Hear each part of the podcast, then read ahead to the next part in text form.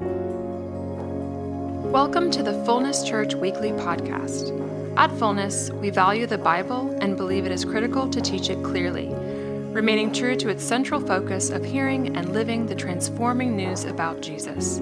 Our hope is this teaching will do just that. One of my sons, uh, who knows I'm off, um, who also went to Auburn, texted me the news and said, This is the greatest day of my life. And I'm like, Okay.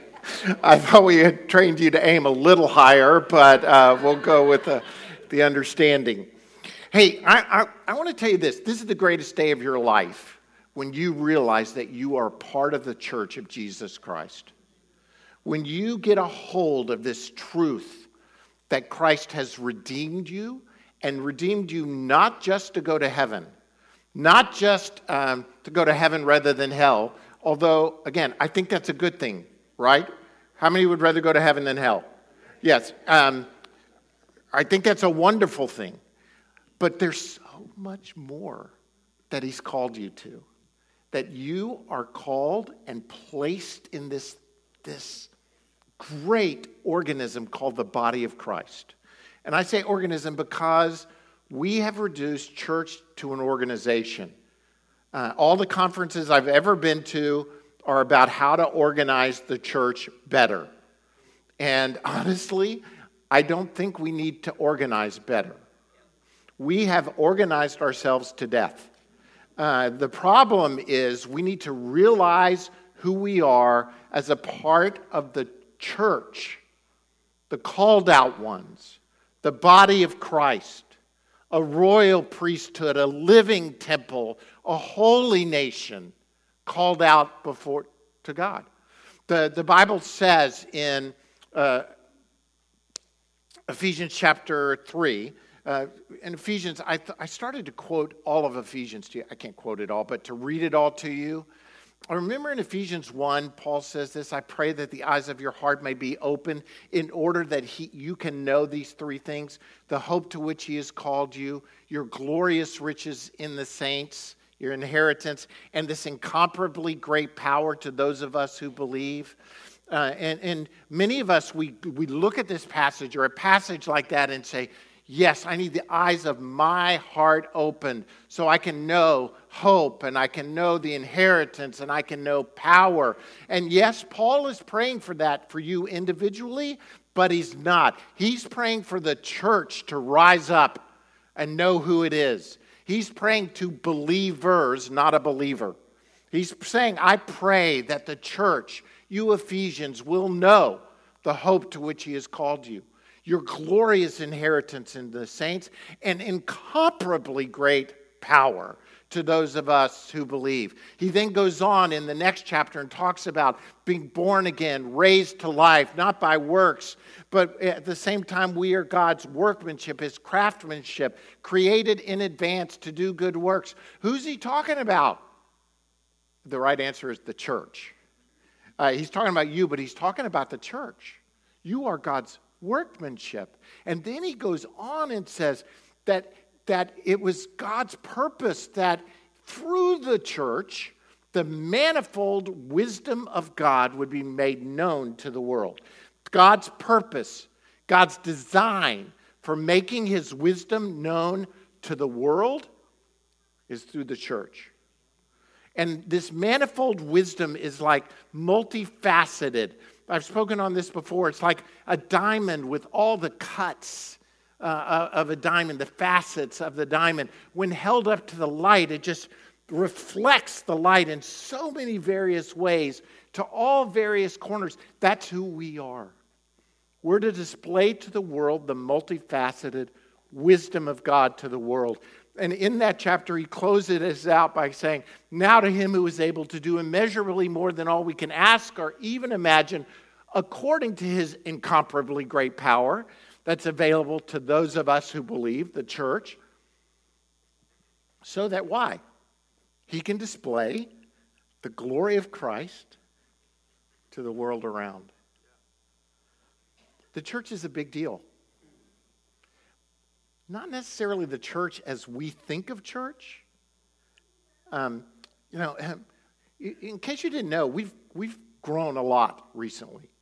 Um, and we asked people to rearrange where they're sitting. So some of you are like, hey, they don't sit there. You're looking at some, you're looking at some place, and you may come in soon, and your chair is gone. Why? Because we need people to move up and move in because we need more space. We've already added 30 to 40 more chairs to this building, and we're still starting to. So just who cares where you sit in the building? Somebody say amen. Say it to yourself. I don't care where I sit. This isn't my chair. This is God's chair. This is God's place. And as a matter of fact, look, there's a whole two rows here, right up front. Somebody can come sit with me on Sunday morning. I'm feeling a little lonely over here. Some spots up anyway. The church is not an organization, it's about the living, breathing body of Christ, displaying to the world the multifaceted wisdom of God. Peter, that was all pre, that's not even on my notes yet because I'm excited about the church. I believe in Jesus and that through his calling, he's made the church, the called out ones, for a purpose of displaying. Now, I want to kind of combine these ideas this morning. We're, we're talking about, as Kathy said, corporal renewal, corporate renewal um, this morning. We're talking about what does it mean both locally as a church and what does the church need uh, for renewal. And Peter is going to talk about who we are and getting a gr- grip on who we are.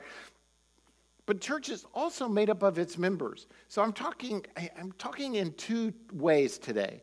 I want to talk individually to you about what does it mean to be a part of the body of Christ, because the body's not going to be renewed if you're not renewed. Uh, if there's a part of my body that's damaged, if there's a part of my body that's sick, it's going to affect the whole body, as I said last week. But at the same time, I want to speak to us. So I'm going to talk about both at the same time. I think it'll make sense as we go along. I'm just kind of giving you an idea of where we're headed. Here we are in 1 Peter chapter 2, verse 4. Kathy read a little bit of it to you earlier. If you have a Bible, I would turn there. I'm going to read to you like eight or nine verses. 1 Peter chapter 2, verses 4 through 12. If you didn't bring a Bible or you don't have one with you, um, you can follow along on the screen as I read. As you come to him, the living stone, rejected by men, but chosen by God and precious to him, you also, like living stones, are being built into a spiritual house to be a holy priesthood offering spiritual sacrifices acceptable to God through Jesus Christ. For in Scripture it says, See, I lay a stone in Zion, a chosen and precious cornerstone, and the one who trusts in him will never be put to shame. Now, to you who believe, this stone is precious, but to those who do not believe, the stone the builders rejected has become the capstone, and a stone that causes men to stumble, and a rock that makes them fall. They stumble because they disobey the message, which is also what they were destined for. But you are a chosen people, a royal priesthood, a holy nation, a people belonging to God, that you may declare the praises of him who called you out of darkness into his wonderful light. Once you were not a people, but now you are the people of God. Once you had not received mercy, but now you have received mercy. Dear friends, I urge you, as aliens and strangers in the world, to abstain from sinful desires which war against your soul. Live such good lives among the pagans that though they accuse you of doing wrong, they may see your good deeds and glorify God on the day he visits us. Again, a very rich passage with so many facets or angles or things that we could look at together, both in our behavior and how we're to relate to the world and so many different um, things. I, I, I mean, just look at the way he describes the church that we're living stones. There's an architectural aspect that he, uh, imagery that he gives. We're a chosen people, a holy nation. again, church, I want to encourage you. I say this over and over again, but your nationality is not our physical location, it's our eternal destination. You can write that down, it's really good. That, that saying alone will change your life if headed into an election year. And we are also a royal priesthood.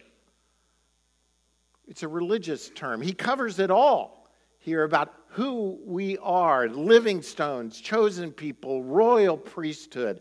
There's so much in this passage, too, that echoes the teachings of Paul and Romans and Ephesians that we see, as well as his quotations of the Old Testament, of Isaiah, and other references that he gives.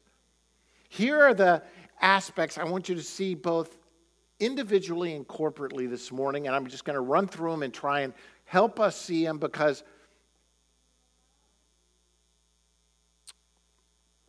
one of the reasons fullness started, one of the reasons we began, is because I had been raised in church my entire life. My dad was a pastor, great man of God, loved Jesus, loved his family, great example. I'd gone to church my entire life, been a part of active church. I'd gone to a Baptist college to be trained to, to go in the ministry. I'd gone to a Baptist seminary, spent many years there. I'd worked on staffs all over the place. And uh, again, I, I, I, I know the church. Honestly, this isn't bragging. Maybe you think it is. Politically, I could walk into ch- any church and operate in and be fine.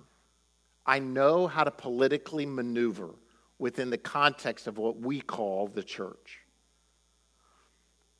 And when we started Fullness, I said, I want all of that gone. I don't want political maneuvering.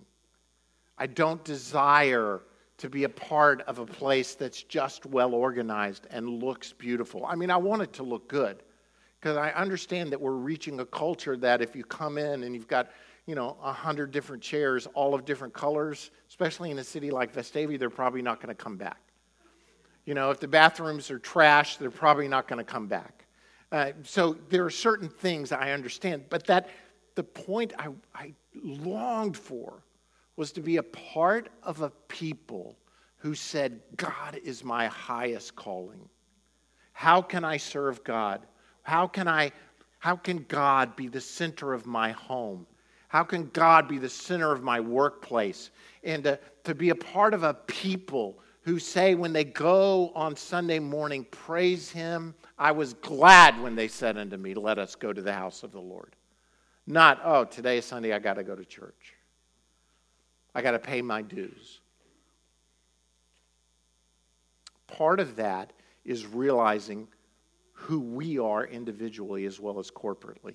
So let me look at these points. Again, here is the actual sermon. First is this as part of God's people, I'm forgiven. Paul, uh, uh, Peter is saying, You are forgiven. Once you were not a people, but now you are the people of God. Once you had not received mercy, forgiveness, but now you have received mercy you are forgiven. You know, I've heard counselors say that, you know, like 90 something percent of their counseling would go away if the person they were counseling would actually realize that they're forgiven. Why? Because they, they, they understand intellectually there's a forgiveness, but they can't forgive themselves. They can't really receive forgiveness and forgive themselves or forgive others. Dear friends, I urge you, as aliens and strangers in the world, abstain from sinful desires, which what? You've got this war going on. Yes, you're forgiven, but you still have this junk in your life that's warring against you. Instead, if you receive the forgiveness of God, I believe, and war, battle, you'll live such good lives among the pagans that though they, they accuse you of stuff, they can see your good deeds and glorify God on the day He visits us. The church, too many times, the world looks at us and they, they speak bad, but you know what? The problem is we act no differently than the world. So they're saying, why go? These people, they, they, they act the same as I do. What good is it? Do you know that, um, as you know, probably, statistics are showing that young adults, and praise God, we have tons of young adults here, uh, and thank you for moving forward at my request. I really appreciate you guys coming up and being with me. Um, but um, tons of kids raised in the church are leaving the church. And do you know the number one reason? The number one reason kids are leaving the church is because they say, This didn't work for my parents. My parents don't act any differently than everybody else's parents. They fight, they argue, they're not happy, they're disillusioned. Why? Because we've reduced Christianity to some model that it's not. Instead, we have to under, receive and understand this awesome forgiveness of God in our lives. We are first and foremost a forgiven people. And part of the problem with forgiveness is that transformation may or may not be visible to everybody at the start. Like, um, it's so funny. Uh, in case you didn't know, our office is that house at the end of the parking lot. Um, there's an office down there. And almost every time someone comes into the office, they, they're upstairs and they're walking around and they, then they see the downstairs. They're like, wow, this, I never even knew this bait, this, all these offices were down here. There's a counseling room and a kitchen and a, it, it, it's hidden, so to speak. Part of that aspect of forgiveness is at first level it's hidden, but at second level it'll be visible to everybody. They'll see it. That transformative forgiveness power at work in your life. Okay, second point is this not only are you forgiven, and this is a huge one, but you are also accepted, fully accepted. But you are a chosen people, a royal priesthood a holy nation, a people belonging to God, that you may declare the praises of him who called you out of darkness into wonderful, his wonderful light. Once you were not a people, but now you are the people of God. Once you had not received mercy, now you've received mercy. So, first of all, you're forgiven. How do you get forgiven? Through the blood of Jesus, it's what he did. He forgave you, right? His mercy, his grace, he's forgiven you. You just, you receive it. You walk in it. You didn't get to forgive yourself.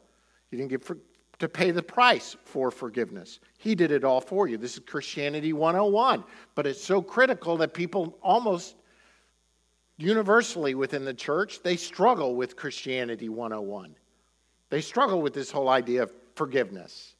Uh, why? Because at some point they'll recognize the initial forgiveness of God and then say, you know what? I got to work really hard and earn my forgiveness from here on out. God forgave me from their past, but everything forward, I got to earn myself. Nope, can't do it. Past, present, future forgiveness is all tied up in the cross of Christ.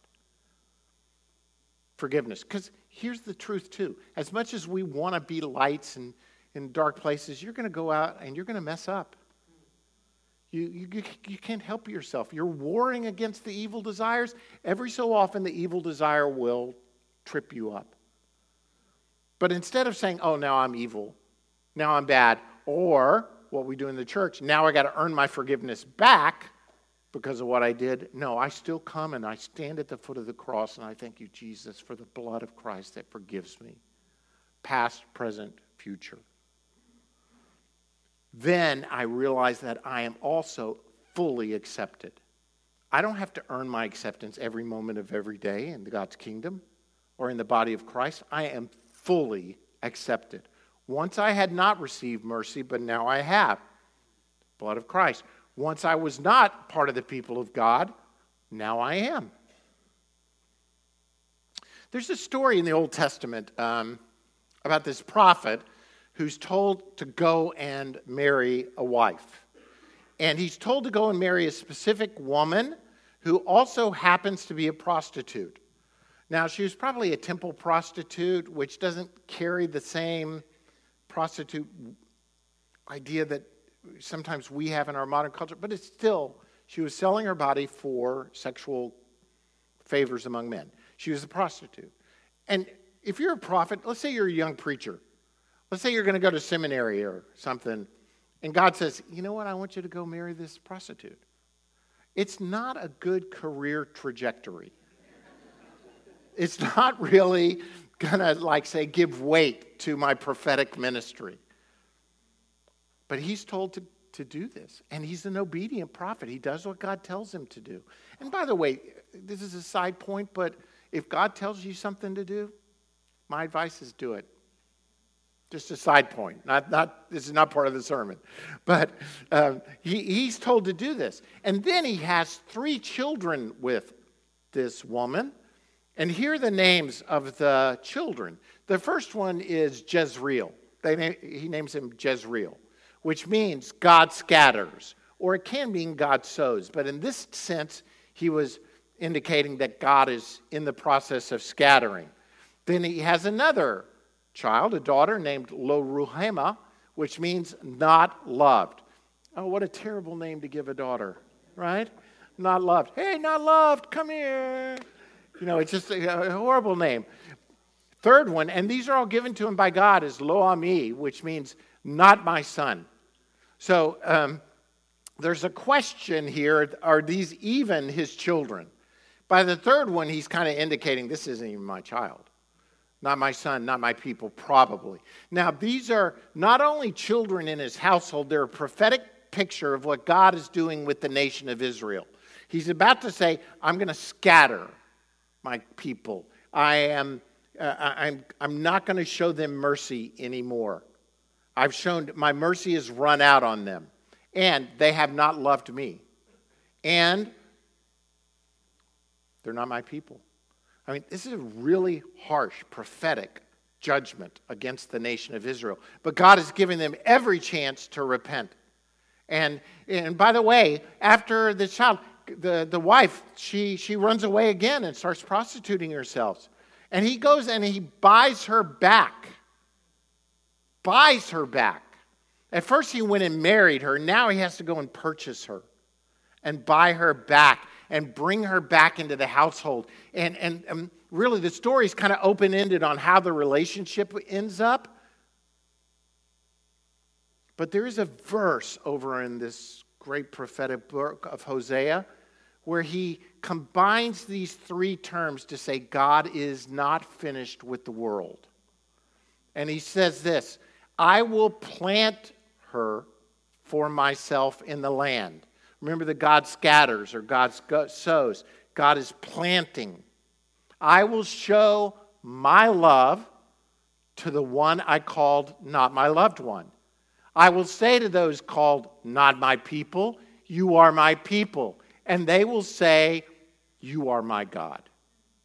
He's, he's prophesying and promising. Now, I, am just going to put my cards on the table of my theology.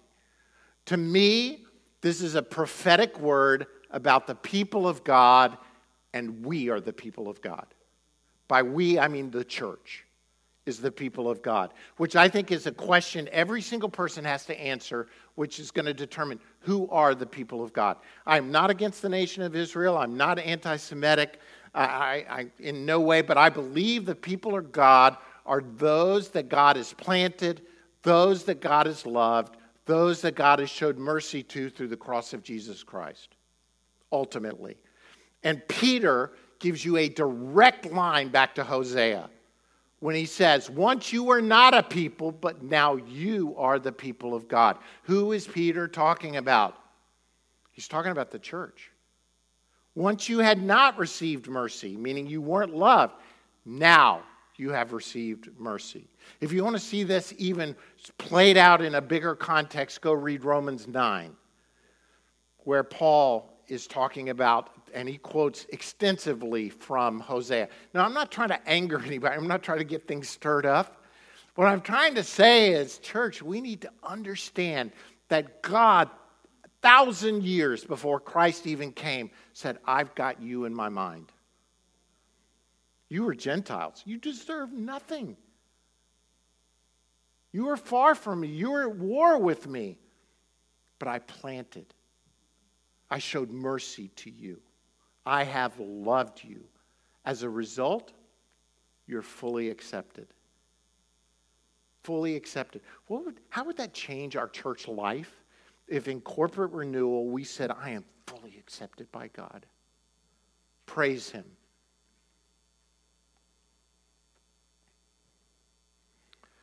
Paul does say in Ephesians, again, I quote a lot from Ephesians because there's a lot about the church in here. He says, But now in Christ Jesus, you who were once far off, that's the Gentiles, by the way, that's us.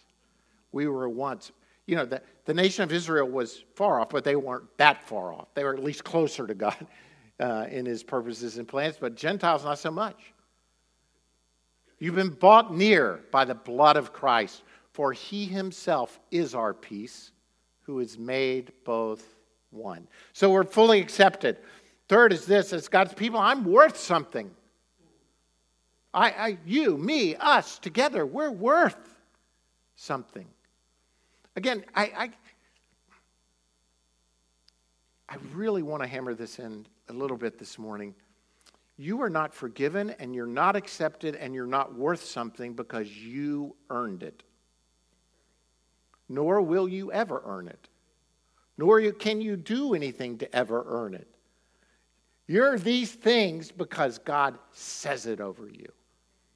And you receive it. But at the same time, I think there is power in verbal confession, but to say, I am forgiven, I am accepted, I am worth something. Here's what Peter says As you come to him, he's the living stone rejected by men, by chosen by God and precious to him. That's Jesus. Rejected by God. I mean, men, chosen by God, precious to him. You also like living stones. You know, if the, the implication to me here is clear Jesus, the living stone, precious, chosen, accepted. You are living stones. We had a small group called Living Stones for a long time. Is it still called Living Stones? You'll never meet anymore, but you're Living Stones. It's all email now.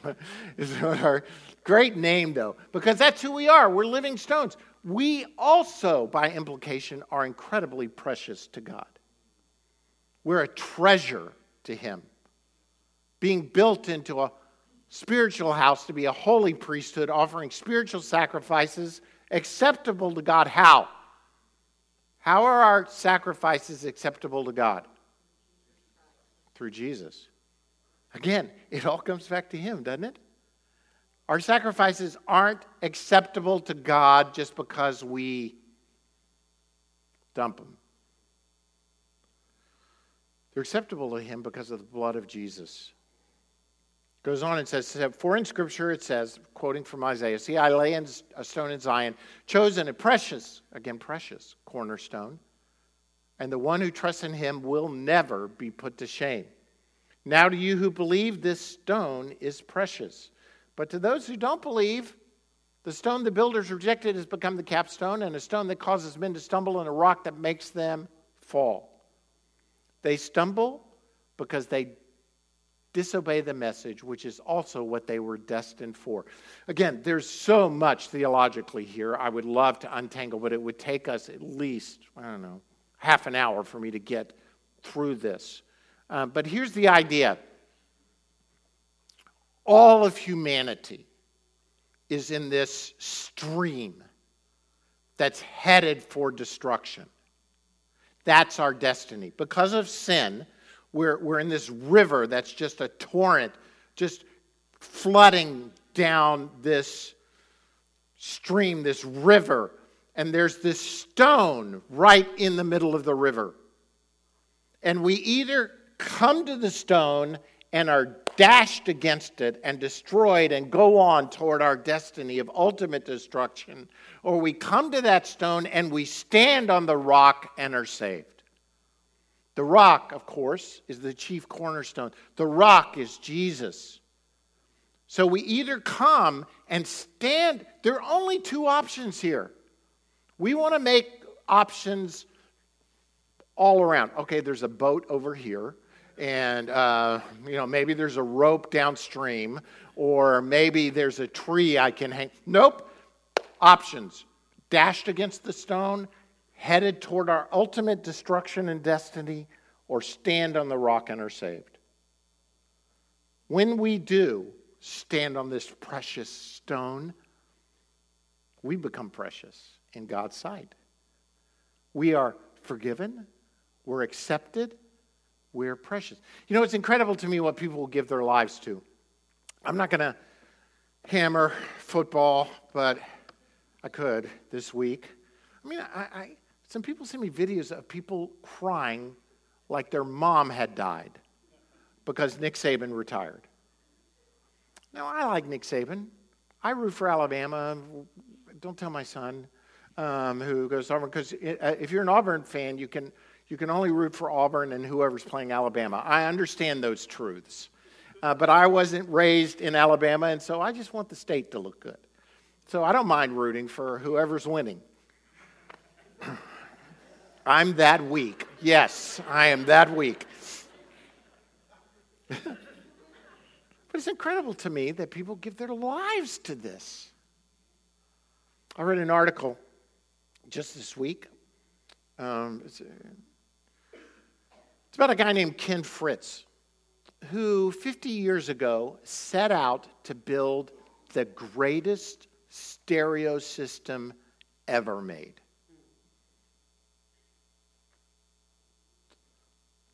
Now, you may think, well, what would that would take? Do you know what it took? It took over 50 years of his life, two marriages, alienation from children, and over a million dollars. It's a long article on how all of that occurred.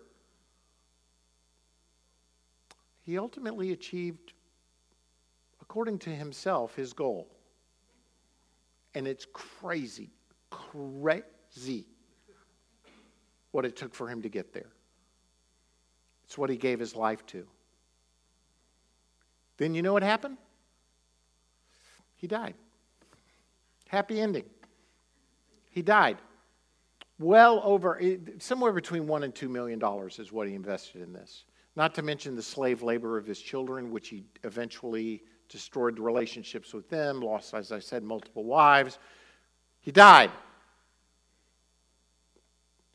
The entirety of his collection raised a little, when they sold it at auction, raised between 100 and $150,000 for the most expensive equipment you could ever purchase or home make.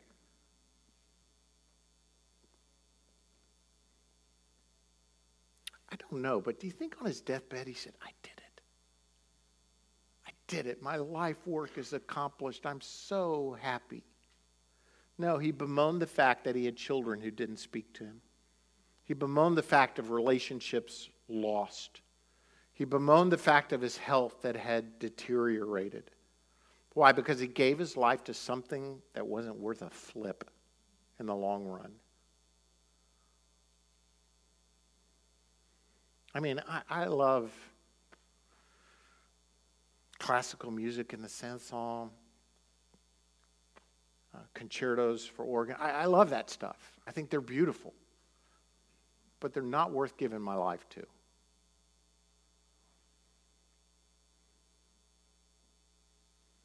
Because not only am I forgiven and accepted and, and, and precious in God's sight, but I, I got a purpose. I have a plan. I have a destiny in Him because I'm a chosen person. I'm a part of the royal priesthood. I, am part of a holy nation, a people belonging to God. What is my purpose? That I can declare the praises of Him who called me out of darkness into His wonderful light. You may be saying, I don't know what God's purpose is for my life. I tell you what, start here. Start here. A lot of things will become clearer if you start with passages like this and say, okay, Here's my purpose. In whatever way, in whatever sphere of influence I have, in whatever gifting God has given me, I'm going to declare His praises who called me out of darkness into this wonderful light. Because once I wasn't a part of the people of God, but now, now I'm a part of the people of God. Once I hadn't received mercy, but now I'm a recipient of the mercy of God. Because of that, I'm no longer a stranger. I'm no longer an alien. I'm a fellow citizen. I mean, just look around and say, hey, citizen, you know, kind of thing. We're fellow citizens, we're saints with one another.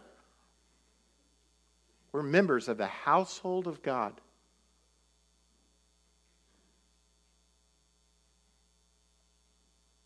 Praise Him. Praise Him that that's who we are. Because Jesus is the chief cornerstone, and everything else is built on Him. We're being built together as a dwelling place for, for who? The present power of the Spirit of God. That's why we emphasize the Word of God and the Spirit of God on a continual basis because that's who we're supposed to be. Let's give ourselves to that today. Let's give ourselves to the truth that we have been forgiven, that we're fully accepted, that we are precious in His sight, that we have a purpose, we have a destiny. Really, if, if we did that as a church, a local church, I believe it would change our position in the city. Again, fullness has never set out to be a big church. Um, I think we could have done that if we'd wanted. I'm not hammering those that are in any way. I'm just saying, here's what God has called us to be and what God has called us to do. And we can't help it. If we're not careful, we lose sight of that because that's the way the world operates. Instead, this week, coming up, 6 a.m. every morning, we're going to be in here or online praying for corporate renewal, praying that these truths about who God says we are would be fully accomplished, that we would know. There's a story that's told. I'll close with this. Craig, if you and the team could come on back up. There's a story that's told about uh, when settlers, and I don't even know if it's true, but it's a, it's a great story. The story is told of these settlers, and as they would trans, they go across the continent on the early days. They'd come to this river on the eastern slopes of the Rocky, and it wasn't a very big stream, but you couldn't, you couldn't just one step over it. There's like a rock right in the middle, kind of the illustration I used earlier. There's kind of like a just a nothing muddy rock in it. But they would step on the rock and kind of two step over the stream. One of the guys decided that he would no longer, he didn't want to go any further west than where he was, so he just set up a cabin and a farm and a place there on the eastern slope of the Rockies. And one day the wind was blowing his door open, and he grabbed this rock out of the river and used it as a doorstop. For the next two or three generations in his little cabin, he used it as a doorstop, and that's how he kept it. And uh, one day, one after he had died, and um, one of his descendants still had the cabin, and um, this guy's child went to college to study geology, came back, looked at the doorstop, and said, "Wow, this is this is gold." And the guy and his dad said, Well, yeah, it's, it's pretty important to our family. It's, it's, you know, like, no, he said, No, this is gold. And according to the story, it was the largest nugget of gold discovered in the North American continent. Um, true or not, I don't know, but it's the way we treat Jesus sometimes. You know, sometimes we just say, oh, he's just a path for me to get from here to there. Sometimes it's just, he becomes like, he's in my home, but he's just kind of like a fixture. Rather than saying, you know what? He is worth everything to me. Everything. And we, as the body of Christ, when we realize that the, the power of Jesus forgives and accepts, turns us into a precious treasure, and ultimately gives us purpose and destiny, it will change who we are, corporately and individually. Lord, I pray this morning that we would acknowledge, act like, be the body of Christ here on this earth. I pray that indeed the eyes of our heart would open so that we can know the hope to which we've been called, our glorious inheritance in the saints, and what I've been speaking on all morning really the incomparably great power that's available to those of us who believe. May your power, your love, your grace, your mercy, your purpose, your destiny for us be fully realized. I pray for this body today, known as Fullness Christian Fellowship, that your co- renewal corporately would be among us. That we would know who we are, whose we are, what you've called us to.